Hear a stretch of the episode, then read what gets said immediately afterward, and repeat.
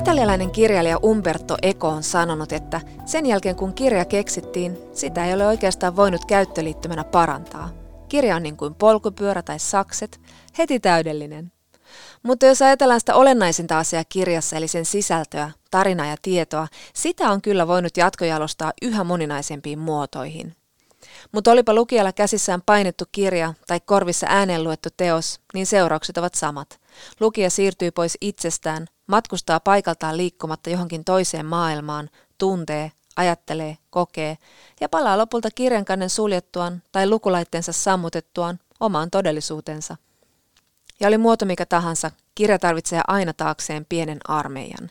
Kirjailijoiden lisäksi tarvitaan kustantajien, kustannustoimittajien, kääntäjien, graafikoiden, myyjien sekä markkinointi- ja viestintäihmisten työtä, jotta maailmassa olisi uusia tarinoita ja erilaisia ääniä, ja jotta syntyisi tunnemyrskyjä, muistijälkiä ja mykistäviä lukukokemuksia. Tämä on Suomen kustannusyhdistyksen podcast Kirjantie – ja tässä sarjan toisessa jaksossa puhumme siitä, mitä tapahtuu sen jälkeen, kun kustantamo on päättänyt julkaista käsikirjoituksen. Millaisia työvaiheita ja keiden kaikkien panostusta kirjan valmistuminen vaatii. Tästä kertovat VSOyn kotimaisen kaunokirjallisuuden kustantaja Anna-Riikka Carlson sekä Gummeruksen suomennetun kaunokirjallisuuden ja tietokirjallisuuden kustantaja Johanna Laitinen. Minä olen toimittaja Jonna Tapanainen. Tervetuloa Anna-Riikka ja Johanna. Kiitos. Kiitos. Mä aloitan tämmöisellä miltä tuntuu kysymyksellä, koska se on aina kiinnostavaa, kun näkee sosiaalisessa mediassa tällaisia iloa pursuavia postauksia, jossa on paperin kulma ja skumppalasi ja siinä paperissa lukee salaperäisesti kustannussopimus. Kertokaa vähän sitä hetkestä. Te olette allekirjoittanut lukuisia kustannussopimuksia, mutta onko se teille jo rutiinia vai säilyykö siinä aina joku semmoinen juhlavuuden tuntu, Johanna?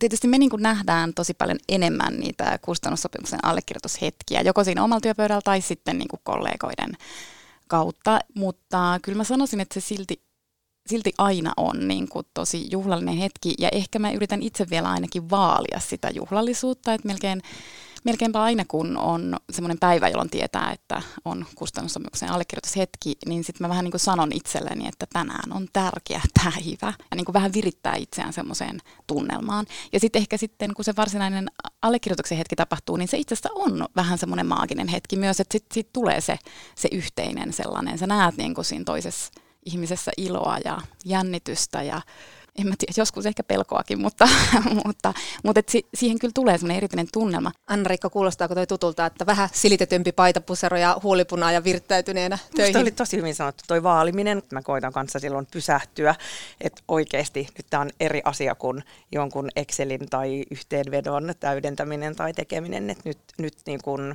sinetöidään jonkun ihmisen unelma No mutta se on siis seremoniallisesti tärkeä, mutta se on myös konkreettisesti tärkeä paperi, joka siellä kirjoitetaan. Kyllä. Kertokaa vähän, mitkä on ihan olennaisinta, mitä siinä on. Se oleellisinta ole se, että mistä sovitaan, että mitkä oikeudet tämä kirjailija luovuttaa meille. Että se on oikeastaan se kaikkein keskeisin, että me kustantamona saadaan oikeus julkaista se käsikirjoitus ää, eri formaateissa, kirjana, painettuna kirjana, äänikirjana, e-kirjana, että se on se keskeisin, mutta me ei esimerkiksi saada oikeuksia ää, niin kuin dramatisointioikeuksiin tai välittää leffaoikeuksia tai tällaisia. Että se on niin kuin kaikkein tärkeintä sille kirjalle, että mitä, hän niin kuin, mitä oikeuksia hän luovuttaa. Ja aikatauluista on tärkeää sopia, mutta nehän tietenkin joustaakin usein vaikka sinne sopii. Mutta onhan se tärkeää siinä alkuvaiheessa, että siellä on, koska käsikirjoitus palautetaan. Ja, ja sitten tietenkin tekijän palkkioennakko ja prosentit mutta ne muut, mä koen, kiva kuulla sitten mitä Johanna sanot, mutta koen, että se muu on aika lailla semmoista, siis tärkeää juridiikkaa, mutta kuitenkin semmoista niin kuin muodollista, jotka niin kuin toistuu samanlaisina sopimuksesta toiseen, että siellä on sitten vaan ne muutama avainkohta sitten, joka, jossa kannattaa olla, tai tietenkin kannattaa olla hereillä koko sopimuksen suhteen, mutta noi on mun mielestä ne keskeisimmät. Kyllä mäkin aina nostan tekijöille just noi, että nämä on niin kuin ne tärkeimmät, mutta tietenkin, että et niin kuin odotankin, että tekijät lukee sanasta sanan tarkasti sopimuksen, koska siinä vaiheessa on sitten tärkeää kysyä, voi kysyä myöhemminkin, mutta sitten kun se sopimus on allekirjoitettu, niin se on allekirjoitettu, mutta, mutta et sehän noudattaa tämmöisiä alan yleisiä käytäntöjä, että et ei sitä kannata myöskään pelätä sitä sopimuksen allekirjoittamista, että et ei siellä mitään kummallisia pykäliä ole. Mutta yksi, mihin ainakin mä oon nyt törmännyt ehkä viime aikoina erityisesti, niin aika usein sit tekijät haluaa siinä vaiheessa jo puhua, kun yleensä ainakin sopimuksissa myös sovitaan tämmöisistä, niin kuin, että mi- mitä me velvoitetaan kirjailijalta. Totta. Niin tosi usein itse asiassa kirjailijat kysyy, että mit, mitä vaikka tarkoittaa johonkin myynnin edistämiseen osallistuminen ja niin kuin. On se, joo, koska siellä sopimuksessahan on tällainen pykälä, niin sitten siitä kysytään konkretiaa, mutta kun eikö se kuitenkin ole niin, että en usko, että Suomessa missään talossa pakotetaan ketään kirjailijaa vaikka osallistumaan kirjamessuille ja muuta, että sitten se niin kuin, että odotetaan yhteiseksi hyväksi ja sen kirjan myynnin ja näkyvyyden hyväksi, että sen varsinkin silloin ilmestymisvuonna, että osallistutaan, on mahdollisuus osallistua, mutta kun en oikein keksi, että yhtään esimerkkiä, että olisi ikinä pakotettu tai edes lempeästi suostuteltu, vaan enemmän ne on niin kuin mahdollisuuksia, niin siksi se jotenkin jää vähän semmoiseksi teoreettiseksi se pykälä kuitenkin.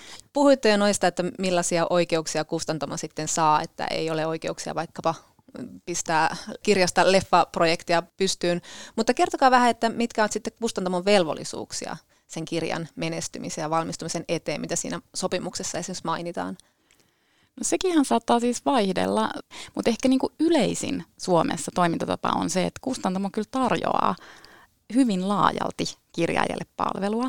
Eli kirjailijan tehtävä on siis kirjoittaa kirja, mikä ei tietenkään ole helppo tehtävä, se on, se on hyvin vaikea ja työläs tehtävä, mutta sitten kustantamo tarjoaa kustannustoimittajan tuen ihan siis alusta loppuun äm, myynnin, markkinoinnin, viestinnän, ulkoasun, painatuksen, nykyään myös ni, niin kuin digituotannon. Eli siis oikeastaan niin kuin kaiken muun, mitä se kirjan niin kuin, mitä se vaatii, että kirjalle löydetään sitten lukijat.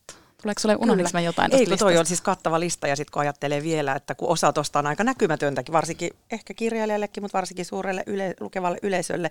Ja sitten on kaikki tietojärjestelmät, jotka siellä pyörii, jossa ne kirjojen tiedot pyörii, joista ne lähtee jälleen myyjille ja kirjastoille ja kaikki varastointi, logistiikka, että siellä on valtavasti niin kuin osaamista, jos ajattelee sitä toimi, niin kuin kustantamoa yksikkönä, että mitä kaikkia Johannan mainitsemia niin kuin osastoja ja osaamista siellä on, mutta sitten vielä sen ulkopuolella on niitä, niin kuin, no vaikka just logistiikka ja tietojärjestelmät, jotka vaaditaan, että se kirja löytää lukijansa ja niin kuin päätyy oikeisiin hyllyihin. Ja.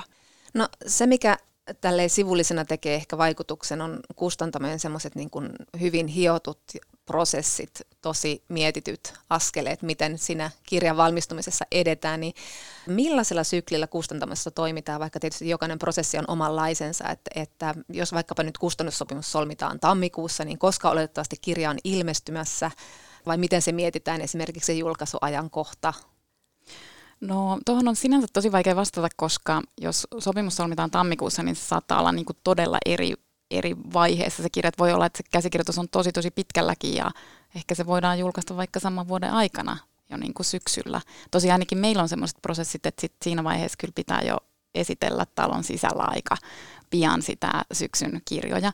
Mutta jos ajatellaan vaikka tietokirjallisuutta, jossa sopimus saatetaan solmia jo ennen kokonaista käsikirjoitusta, eli, eli siellä on niinku idea, jonkunnäköinen kirjaehdotus, jonka pohjalta se, se sopimus tehdään, ja se tarkoittaa, että siis tosissaan pystyy esittelemään idean ja ainakin jollain tavalla kertomaan, että millä tavalla sen aikoo kirjoittaa, että joko tekstinäytteellä tai sitten, että on niin kuin, osoittaa muuten millainen kirjoittaja on, niin kyllä mä sanoisin, että puolitoista vuotta vähintään menee, menee siihen ja se on tosi nopea aika. Esimerkiksi tietokirjalle, joka vaatii taustatyötä ja, ja niin kuin vielä sen kirjoittamisen siihen, että silloin niin kuin mun mielestä puolitoista vuotta on niin kuin pikatahti saada tietokirja niin kuin sieltä alkuideasta valmiiksi. Usein menee siis pari vuotta, useita vuosia, kymmenen vuotta voi Joo, tuossa on, joo, jaan kaiken tuon muuten, mutta siis kaunokirjallisuudessa on ehkä vähän nopeampi se sykli juuri sitä varten, että siinä sitten useimmiten sekä kirjailija itsekin haluaa, että se käsikirjoitus on jo aika pitkällä ennen kuin aletaan sopia aikataulusta ja tehdä sopimusta. Mutta toki joskus tehdään myös aika keskeneräisistä käsikirjoituksista tai suunnitelmista, että tuo, et, et sanotaan, että jos nyt tammikuussa 2022 oltaisiin tehty sopimus, niin on se mahdollista, että vielä tänä syksynä se kirja ilmestyisi, mutta se on todella poikkeuksellista, että jos sanoit, että se puolitoista vuotta on aika niin kuin nopea tietokirjoissa, niin se voisi sitten ehkä kaunopuolella olla semmoinen tyypillinenkin puolitoista vuotta, kaksi vuotta. Kuitenkin se syksy on aina ollut semmoinen kirjallisuuden superkausi, että silloin tulee paljon kaikkea tärkeää. Miten te määrittelette kirjan julkaisuajankohdan, kun te saatte ihan uuden kirjailijan käsikirjoituksen? Tämä on niin, niin kiinnostava kysymys ja mun mielestä valtavasti muuttunut, että tuntuu, että se sellainen hohdokas ajatus kirja syksystä, niin se elää vahvana varsinkin ehkä vanhemman polven kirjailijoille. Se on ollut niin, että se on hyvin ymmärrettävä, että se on niin, että se ehkä kirjojen julkisuus on painottunut sinne syksyyn ja on ollut kaikenlaisia kiertueita, on kirjamessut ja isänpäivät ja joulut ja näin, mutta nythän se on levittynyt kirjojen ilmestyminen pitkin vuotta. Minusta on siis todella hyvä kehitys, että ilmestyy tosi kiinnostavia kirjoja heti alkuvuonna. Ilmestyy myös kesällä. Kesäkuussa ilmestyy uutta kotimaista kaunoa, joka on aika uusi asia. Että oli mun mielestä semmoinen aika, kun ei kauheasti ilmestynyt uutuuksia kesällä, ja sitten alkoi tulla käännöskirjallisuus, ja sieltä alkoi tulla hittejä kesäkirjoiksi, ja sitten ehkä dekkareita tuli myös kotimaisella puolella, mutta nyt on ihan siis ensimmäistä kertaa, että me uskalletaan lanseerata siellä jossain touko-kesäkuun vaiheessa, vaihteessa uutta kotimaista kaunoa, ja on, me, se on ollut niin kuin hyvä asia. Ja tota, on ollut paljon esikoiskirjailijoita, jotka on saanut mediatilaa ehkä paremminkin keväällä kuin syksyllä. Että kyllä se on tosi yksilöllistä aina sitten jutellaan kirjailijan kanssa ja katsotaan sitä koko vuotta, että ei ole ihan samantyyppisiä tai kirjoja liian lähellä toisiaan ja näin. Et mä pidän kovasti siitä kehityksestä, että kirjavuosi on oikeasti tammikuusta jouluun.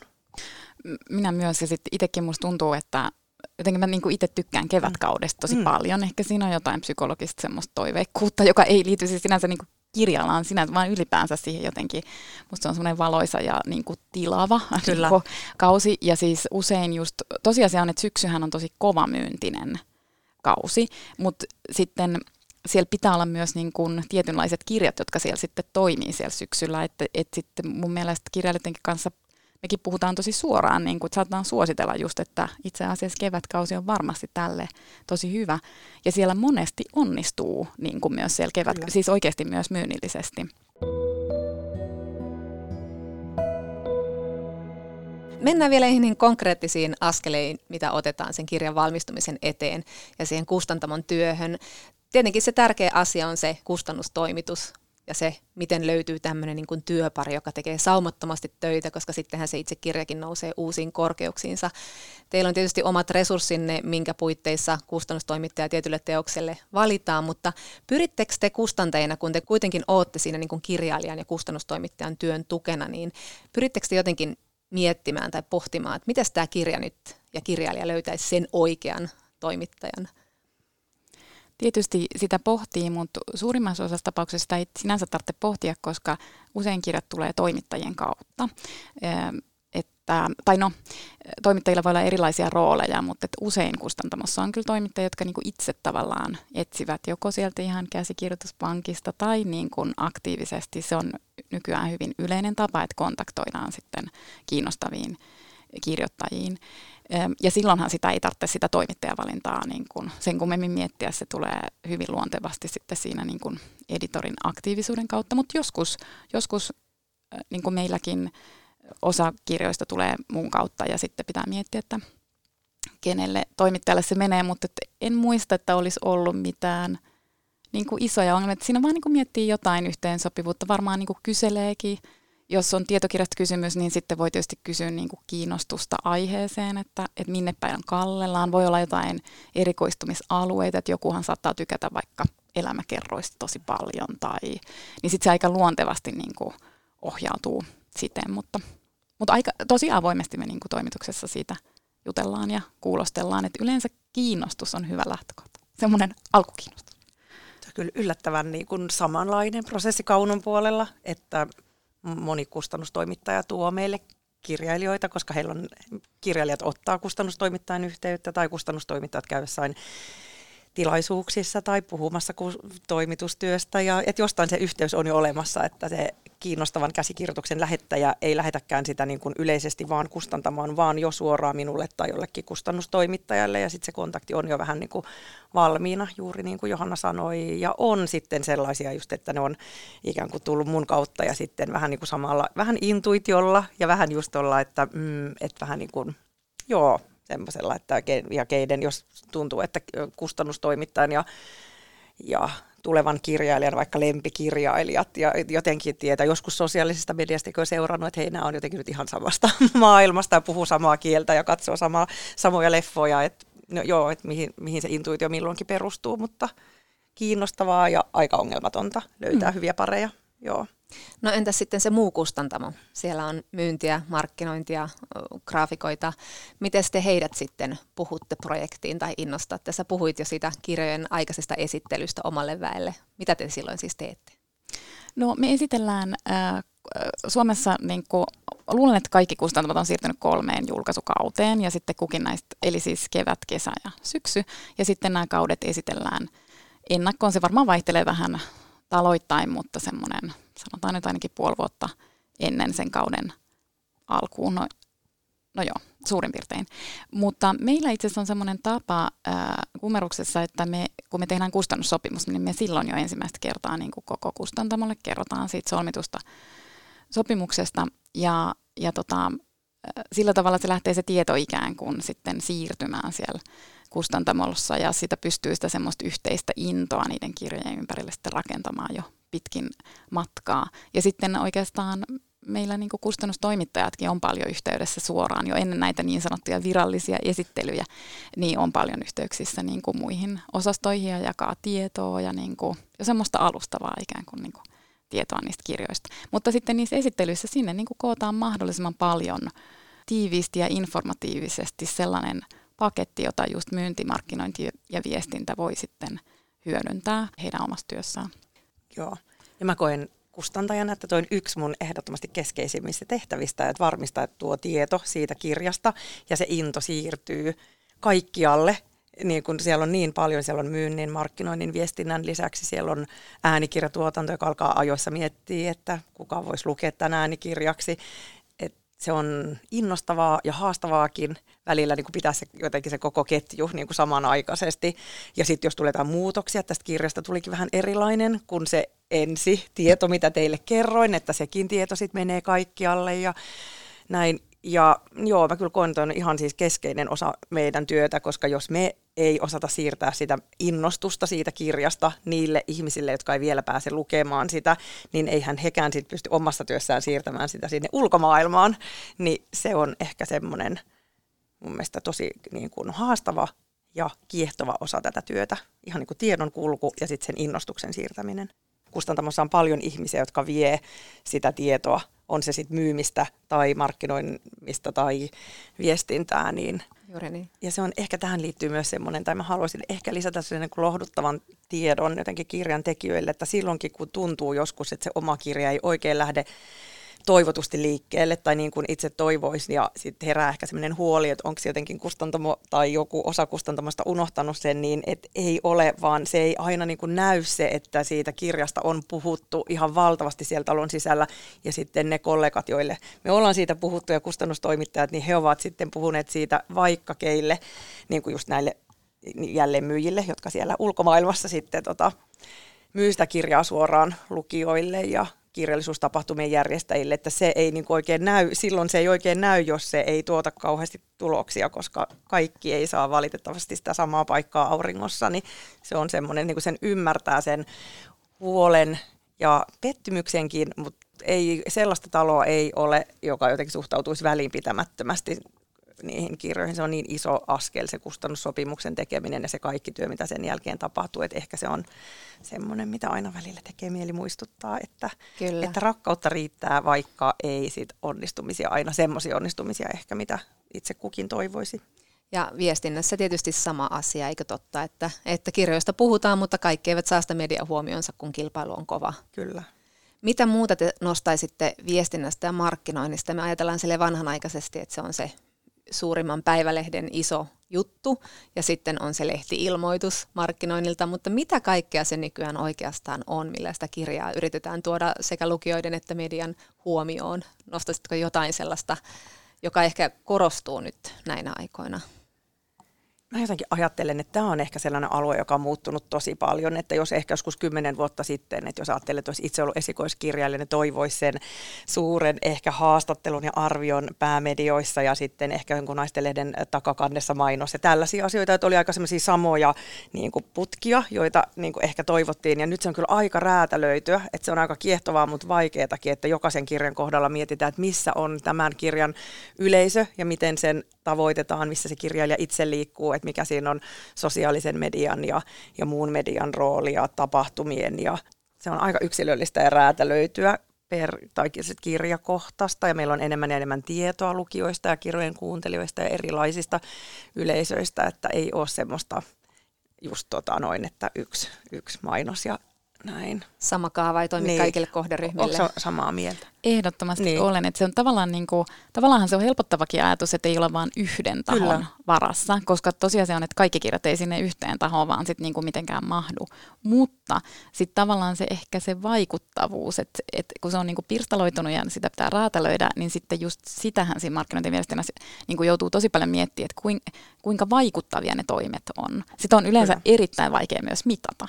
Tai kun sitä ei, niin kuin, mehän ei loppujen lopuksi aina sit tiedetä, että miksi joku kirja sit myy. Että voi olla, että just jonkun ison median joku näkyvyys, siitä me voidaan ehkä päätellä, että okei, no se selkeästi lisäsi jotain myyntiä, mutta sitten aika paljon kuitenkin on semmoista, että se on vähän semmoista mutu-analyysiä, että mikä loppujen lopuksi vaikutti siihen kirjan myyntiin. Mm-hmm ja miten, miten niin kuin vahvistaa semmoista hyvää viidakkorumpua, koska suositukset on niin tärkeitä itse kullekin, mutta mut keneltä ja mistä kukin sen suosituksen saa ja keitä kuinka aidon kuuloinen se on. Niin, ja kaikkea. Ja sitten jotenkin mä aina esikoiskirjailijoille varsinkin aina toivotan, niin kuin, että, että on mahdollisimman hyvää esikoiskirjavuotta ja se vuosi voi olla hyvä monella tavalla. Että se ei, niin kuin jollekin se voi olla se Helsingin kirjamessujen päälava ja jollekin se voi olla niin, että tutustuu muihin kirjailijoihin ja, ja saa rohkeutta kirjoittaa seuraavan kirjan, että se jotenkin hyvä kirja vuosi sille kirjailijalle voi tarkoittaa tosi eri asioita ja kirjailijat odottaa myös tosi eri asioita. Hyvä pointti. No vielä konkreettisiin asioihin. Millainen rooli kirjan ulkoasulla ja saako kirjailija toivoa, että voisiko olla tämmöinen kuvitus tässä tai No kyllä ainakin me niin kysytään kirjailijoiden toiveita jo hyvissä ajoin, että onko jotain vaikka lempigraafikkoa tai onko jotain ajatusta tai muuta. Ruvetaan puhumaan siitä kannesta jo hyvissä ajoin. Ja sehän on, niin kuin, vaikka se kuulostaa karulta, mutta sehän on niin kuin ihan mielet, mieletön mainostila, mm. siis niin kuin se kansi. Kyllä. Mm. Kyllä. Ja silleen siihen pitää suhtautua, mutta tietysti kustantamon näkemyksellä on siis merkitys, koska sen pitää summata joku lajityyppi, kertoo, että millaisesta kirjasta on, on kysymys kuitenkin. Että kustantajan näkemys on vahva, mutta Mä itse ajattelen niin, että on hirveän tärkeää, että kirjailija pitää oman kirjansa kannesta, koska kirjailija on myös sen oman kirjansa tärkein markkinoija oikeastaan. Sen takia kyllä aika tarkalla korvalla kuullaan kirjailijoita. Joo, ihan samaa mieltä. Mekin kysellään toiveita ja ehdottomasti halutaan, että sinne painoon lähtee kirja, jolla on kansi, jonka takana kirjailija seisoo. Mutta sitten taas sopimusmielessä, että siinä sopimuksessahan on pakko päättää, että ihan, että jos nyt teoreettisesti tulisi sellainen tilanne, että jäädään ihan niin kuin johonkin semmoiseen limpoon, että niin, että sitten kustantajalla, joka kuitenkin sitten niin kuin kustantaa ne kulutkin, niin on sitten pakko olla se viimeinen päätäntävalta. Ja se voi niin kuin pelottaa ehkä siinä vaiheessa, kun sen sopimuksen allekirjoittaa, mutta ei se, se ikään kuin päätäntävalta ei ole semmoista ikinä mitään semmoista jyräämistä, ei Sanelua. Niin koskaan, mm. että tota, joo. Ja on ehkä just, mm, se on niin kuin jännittävää tasapainoilua, että samaan aikaan kun halutaan, että se kirjailija ehdottomasti pitää siitä kannesta, niin sitten joskus myös niin kuin, kirjailijan tai kirjailijalle niin kuin kannattaa kertoa, että vaikka tämä on sinun suosikkisi, niin nyt meidän niin kuin monella osastolla ollaan sitä mieltä, että tämä kansi voi vähän kääntyä tämän myynnin esteeksi, että mitä, mitä tehdään. Että se on mun mielestä myös reilu sanoa sille kirjailijalle, ei niin, että olet väärässä, ei tietenkään, ja ne on makuasioita, mutta vaan sellaista, että nyt täällä on aika laaja rintama, joka ehkä haluaisi kokeilla vielä jotain muuta. Että se on, ja siksi se on aika työlästä ja pitkä prosessi, kiehtova sellainen, mutta mm. ei mitenkään helppo aina. Mm. Kyllä kaunokirjallisuudenkin puitteissa on käyty kaikenlaisia keskusteluja siitä, että kuinka tunnistettavia hahmoja siellä sivuilla ja millaisissa yhteyksissä saa esiintyä. Mutta sitten tietokirjallisuudessa on tietysti erilaista niin kun tiedon oikeellisuuteen ja eettisyyteen liittyvää kysymystä. Miten se työllistää kustantamoa? Ehkä siinä voi ajatella just jotain, niin kuin, jos mietitään vaikka ensin faktojen oikeellisuutta, Öm, niin kyllä siinä niin kuin tietysti sille kirjailijalla on hirvittävän iso vastuu, koska kirjailijat ovat joko kokemuksellisesti tai asiantuntijaroolissa tai vaikka niin kuin toimittajina perehtyneitä siihen aiheeseen. Eli heillä on parempi tietämys siitä aiheesta kuin vaikka kustannustoimittajalla. Öm, ja sitten usein puhutaan myös jostain faktan tarkistamisesta ja semmoista, semmoista ruljanssia tai operaatiota kustantamot ei oikeastaan niin kuin sinänsä sanoisin jotenkin irrallisena prosessina tarjoa, että se on niin kuin kirjailijoiden vastuulla, mutta kustannustoimittaja tietysti editoidessa, niin siihen työhön kuuluu se, että että pitää niin kuin osata epäillä asioita, pitää tarkistaa aika paljon asioita. Eli siihen kyllä siihen editointivaiheeseen sit kuuluu semmoista tarkastustyötä, joka ei välttämättä ole, että joka ikinen faktan niin kuin tulee tarkistetuksi, mutta siis paljon siellä tapahtuu semmoista tarkistustyötä. Ja siis, ja siis niin kuin löytyy myös, niin kuin, se on ihan ymmärrettävää, koska kirjat on niin pitkä formaatti ja siinä on niin kuin valtavasti tekstiä, siellä on valtavasti faktaa, niin, niin ei se kerro sen kirjailijan mistään huolimattomuudesta, vaan että se on vaan niin työläs työ, että siinä on hyvä, että siinä on ne niin kuin toiset silmät sitten vielä katsomassa sitä oikeellisuutta. Mutta ehkä tuossa sä viittasit myös, että miten henkilöistä kirjoitetaan, että sitten siihen ei ole mitään, ainut ohjenuora on, että ei ole, ei ole niin kuin selkeitä sääntöä. Että kaikki on niin kuin tapauskohtaista ja siinä vaan pitää niin kuin katsoa sitä tekstin kokonaisuutta ja mikä on niin kuin perusteltua ja mikä on tarpeellista ja sitten, että millaiset kirjaston kysymys. Että jos se on vaikka niin kuin journalistinen tietokirja, niin siinä tietysti sitten on niin kuin erilaiset kriteerit. Öm, mutta sitten jos vaikka niin kuin miettii muistelmalajityyppiä tai elämäkertaa, niin se oikeastaan niin kuin elää siitä, että siellä on ehkä vain yhden ihmisen kokemuksien ja hataraan muistiin perustuvia niin kuin, kohtaamisia. Ja niiden niin kuin, lajityyppien suola on myös se, että siellä on niitä ihmisiä. Ja niin kuin, ehkä joskus voi olla niin, että onkin loukkaantuneempi siitä, että ei ole ei löydy sieltä kirjasta kuin että löytyy. Että mun mielestä se on aika kova statement, jos joku jätetään vaikka niin kuin kirjasta, kirjasta pois, mutta että ehkä semmoinen yleisohjenuora sellaiseen just, että miten ihmisistä saa kirjoittaa, niin mun mielestä sitten kuitenkin ehkä se löytyy sieltä jostain rikoslaista, joka rajaa sananvapautta, eli että niin kuin yksityisyyden suojaa pitää pitää mielessä ja kunniaa pitää pitää mielessä ja semmoista niin kuin loukkaavuutta. Ja, ja pitää mielessä sitten se, että mitä tunnetumpi ihminen, mitä, mitä enemmän valtaa, vaurautta, niin kuin, mitä korkeampi asema yhteiskunnassa, niin silloin se suoja on tietysti heikompi. Mutta siis tämä niin kuin tosi tämmöisenä yleisenä vastauksena, koska todellisuudessa ne on niin kuin hyvin, hyvin tapauskohtaisia. Ja liittyy ehkä myös tyylillä ja sävyllä voi olla tosi paljon merkitystä siinä. Ja kyllähän kaunossakin jo on. tehdään paljon faktantarkistusta itse asiassa, vaikka niin kuin historiallisissa romaaneissa Kyllä. ja muissakin. On, ja on. Niin kuin autofiktio tuo niin kuin sen kysymyksen sinne kaunon puolelle myös. Ehdottomasti niin. Tuossa oli niin kuin paljon tuttu oikeastaan tuossa niin kuin, niin kuin kirjailijan vastuu ja kustantamon tehtävä, että sitten tietenkin nyt kaunossa on niin kuin joo, vapauksia monessa mielessä enemmän. Sanokaa, että milloin se kirja oikeastaan on sitten valmis kustantajan näkökulmasta? Milloin te tavallaan luovutte velvollisuuksistanne? Musta tuntuu, että ei ikinä. Niin, mäkin ajattelen se silleen kaksivaiheisena, että ensimmäinen vaihe päättyy siinä, kun se kirja lähtee meidän käsistä niin kuin painoon. Että siinä on tehty se työ sen valmiin kirjan hyväksi, että minkälainen siitä tulee. Ja sitten alkaa sen kirjan niin toinen elämä, joka ei pääty koskaan. Että sit, niin sitten alkaa se, mitä tehdään, kun se kirja on olemassa. Ja eikä voi enää vaikuttaa siihen tekstiin tai kanteen, että siinä se on. Niin sitten alkaa se, mitä, mitä sille tehdään niin kuin kustantamon ulkopuolella. Ja sitä kaikkea on jo tehty, tietenkin suunniteltu sitä myyntiä ja markkinointiviestintää ja muuta, mutta oli jotenkin, joo, mä kyllä koen aika samoin, että ei se, vaikka se loppuisi varastosta, niin sitten voi tulla aika, kun tulee joku juhlavuosi, otetaan uusinta painos ja nyt äänikirja ja e-kirja pitää. Ja kuitenkin se kirjailija, se jää osaksi sen kirjailijan niin kuin tuotantoa, joka vaikuttaa sitten ehkä seuraavaan kirjaan. Et ei se kirja, eikä se niin kuin saiskaan kadota. Se olisi tietenkin ideaalimaailmassa se kirja, ei katoaisi myöskään lukijoiden mielestä koskaan, vaikka se ei nyt aktiivisesti lukisivat tai heidän hyllyssä. Niin, kyllä mä luulen, että niin kustannustoimittajan ja kirjan ja kustantajan kirjan suhde on silleen katkeamaton, että kyllä niin kuin itsekin muistan, että vieläkin saattaa nähdä, Joo. törmätä johonkin kirjaan, jonka on editoinut. Ja siis se on niin kuin ikuisesti se, se, se niin kuin läheinen suhde ja se on ikuisesti. Me puhutaan niin kuin omista kirjoista Joo. kustantamassa, mikä en mä tiedä kuulostaako se hölmöltä, koska eihän niin kuin sinänsä meidän kirjoja, mutta niin kuin meidän ammatissa ne on meidän kirjoja ja ne tuntuu niin kuin meidän kirjoilta, kaikki ne niiden kohtalot tuntuu niin kuin omilta. Kyllä. Ja sitten jos ajatellaan, että mm, meidän työhön kuuluu paljon sellaisten kirjojen, asioiden edistäminen, jonka tekijä on vaikka edesmennyt ja niin kuin hoidetaan silti ja jostakin tehdään kirja, joka on ilmestynyt 50-luvulla, siitä tehdään elokuva ja se on niin kuin sen kirjan asiat ja sen kirjan asioiden edistäminen on niin kuin yhtä tärkeää ja rakasta kuin niiden uutuuksienkin, että, että kyllä mäkin jakaisin silti, mutta mä jotenkin itse ajattelen aina sen silleen kaksivaiheisesti, että se kirjan elämä on niin kuin jotenkin, se vähän niin kuin muuttaa muotoaan siinä vaiheessa, kun lähtee painoon, että sitten on tehty tietyt asiat, jotka on jollain lailla aika peruuttamattomia, vaikka jotain voidaan vaikka korjata seuraan painokseen ja sitten alkaa se elämä, joka ei pääty koskaan. Tämä oli toinen osa Suomen kustannusyhdistyksen podcast-sarjasta Kirjan tie.